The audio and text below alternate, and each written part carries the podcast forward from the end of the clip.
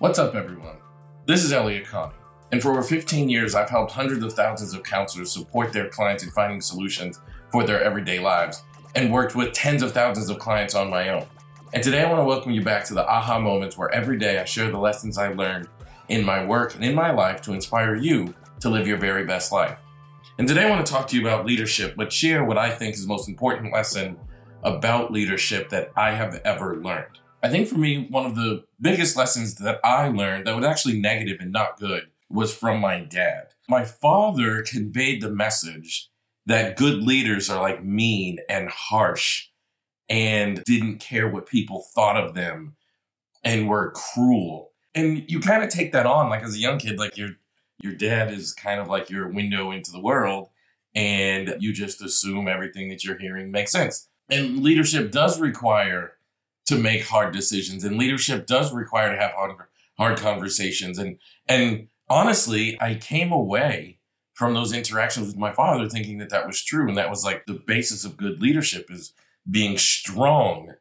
And the greatest demonstration of strength is meanness and like your ability to do hard and harsh things and your ability to push through regardless of what people thought about it. Like that that's what I thought. And I think it's what people think when they think of as, as good leaders. Like you think of the sports coach yelling at the players and grabbing them and shaking them. But the biggest lesson I want to give people about leadership, and the biggest thing I want people to observe me as a leader, is you can lead with kindness. I think it takes more strength to lead with kindness than it does to lead with harshness. And I have a team of people, I'm the leader in my company and I want all of them to say that Elliott is kind to us.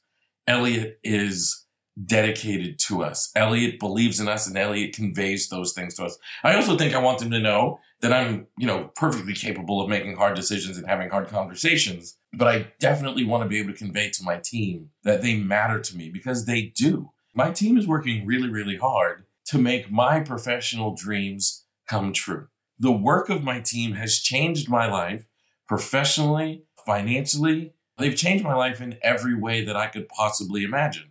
So I want to change theirs. Since they're working so hard to make my dreams come true, I feel like I owe them nothing less than to work for them to make this their dream job, to make this their dream employment opportunity, and for me to work to make their professional dreams come true as well. I think that is what a good leader does is demonstrate reciprocation since you are working very hard for me, then I owe it to you that I work equally as hard. And that really, honestly, that's the biggest lesson that I could give people. You don't have to be a jerk to be a good leader. In fact, it requires more strength to lead with care than it does to lead with fear. I can remember my father overtly telling me, that no good leader is effective unless they can invoke fear in the people that are following them.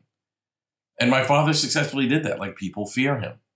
But I wouldn't consider my father to be a good leader. I wouldn't consider my father to be someone that people would follow joyously. And I wouldn't consider my father to be someone that makes dreams come true or is living a happy life. But I want people to look at me and think, gosh, that guy's living a a happy life. And, and a good leader is someone that people would want to emulate. And I would love for people to look at me and think, I would like to emulate who and what Elliott is like as a person.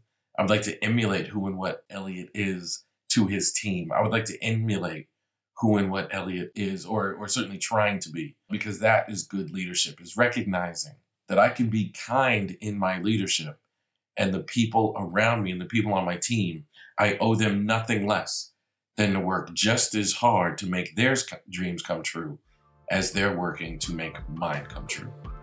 So, if you want to be a good leader, I want you to find examples and opportunities to be kind in your leadership, in your home, in your community, at your school, in your church, wherever it is, and watch the impact you have on people's lives.